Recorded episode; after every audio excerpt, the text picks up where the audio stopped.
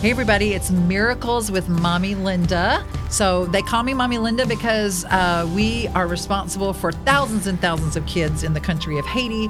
Uh, if you'd like to learn more about that, you can go to our website, lovehimlovethem.org. We have six different locations there with orphanages, schools, churches, transition home, vocational school, and the L'Hopital, which is a hospital that we opened up in the middle of a global pandemic which is insane. While the whole world was shutting down, God allowed us to open up a hospital that is to this day still open and vibrantly active. And actually, at uh, for the past two years in the country of Haiti, we've not had a president, and we've been literally under complete gang control. And they have been making lives difficult in the country of Haiti and difficult for Love Him, Love Them. But we're so grateful and thankful. We have a 24 hour prayer team that is keeping our uh, ministry and our leaders in complete coverings of prayer. And uh, ironically, I don't know if I like that word anymore, but interestingly, that uh, hospital during the past two years, for many times, has been the only hospital in the country of Haiti that has been open and stayed open and, and receiving overnight patients. So even though we're having to house our doctors and keep everybody on site and uh, do some kind of strange things to make things work, um, it's still open. And that is part of what I want to talk with you about today because I received a very disturbing email just this week about a ministry that is located within one mile of where we are. And uh, this is the email that we got. Yesterday morning, the gangs finally made their way to our center. None of our employees were there, but guards we employ through a separate security company were there. The gang members stole both of our trucks, stole $4,700 worth of food that had been purchased for a distribution, kidnapped a security guard, returned that Saturday evening and continued to ransack our location, broke into a large shipping container and stole our solar panels, broke into the shipping container that was uh, there for the orphanage and stole everything in it. As a result of the gang activity, so many people are living that we have temporarily closed our schools, and uh, the the problem is is that they are continuing to kill, kidnap, and rape people in that particular area. Now, think about this: that is one mile, less than one mile from where we're located. Do you know that the Bible says that angels are ministering spirits to the saints? Ministering spirits. Okay.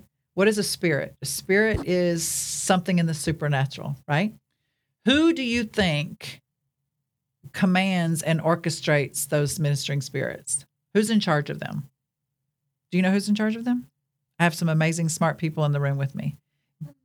God. God is in charge of that.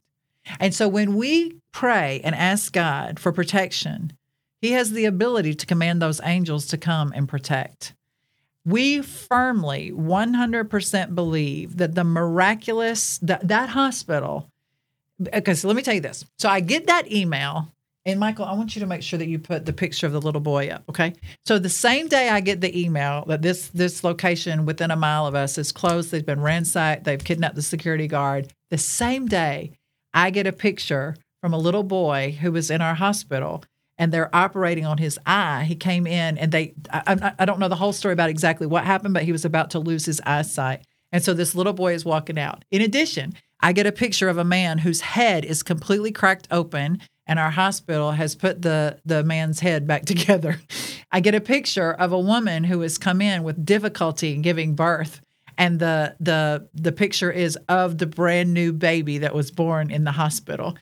I had 87 87 pictures that came in the exact same day that I got the email that this other location with the medical center was closed. So the miracle of our hospital opening in the middle of a global pandemic, on top of the miracle that we are still operating, we are operating in a country that is full of gangs. That is, matter of fact, do you know that there have been times that we have treated the gang members? There have been times that we have treated members of the families of the gang. And do you know what we're treating them with? We're treating them with medical attention, and we are also treating them with spiritual attention.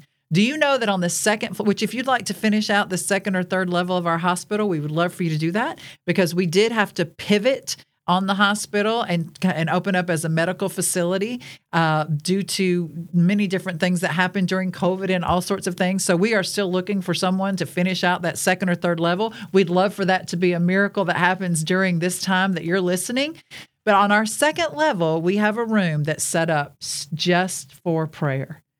They called it a conference room, but I'll never forget when the the gentleman that's in charge of our ministry in Haiti said, "But this room will be used for prayer." God wants to perform miracles. Sick people come into hospitals, sick people who are searching for a miracle from God for healing and a miracle from God spiritually. Because it doesn't do you any good to get a healing miracle for whatever you're sick from if your soul doesn't receive a healing for you to be able to spend the rest of your life on this earth in abundant life and the rest of your eternity with Him.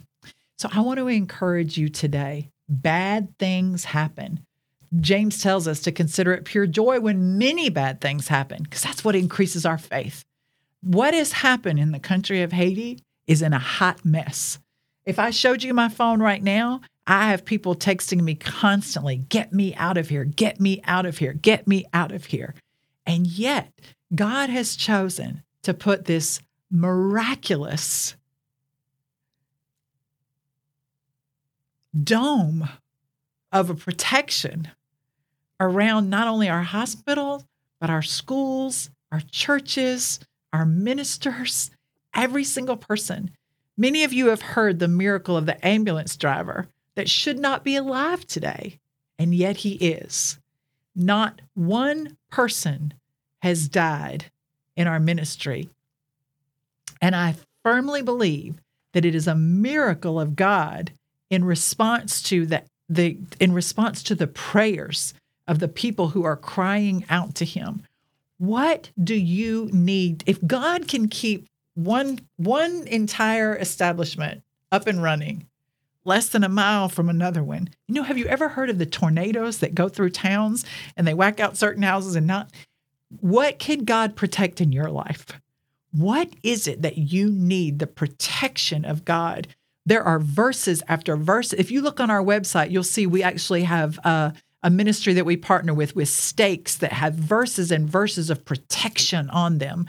What is it that needs protection? Is it your family? Is it your home? Is it your children? Is it your marriage? God wants to place that protection around that establishment or around that place in your life. I want you to know that God will perform miracles. He does perform miracles. He sent me proof of it this week as we watched one close and at the same time healings taking place in the in the hospital that we have. I'm being very careful not to to uh, say locations or say places because we understand the the sensitiveness of what's happening right now. But what I want you to know is God wants you to love Him and love them. And one of the ways that we can love them is to pray for their healing, to pray for their protection, to pray for the, the power that lives inside of you when you have the Holy Spirit in you is miraculous. It is another part of the miracles that God works. Let, let me pray for you in the little time we have left. Father, in the name of Jesus, I want to thank you. I want to thank you for protecting that hospital. I want to thank you for the people that you're sending through there. I want to thank you for the healings that you're taking place.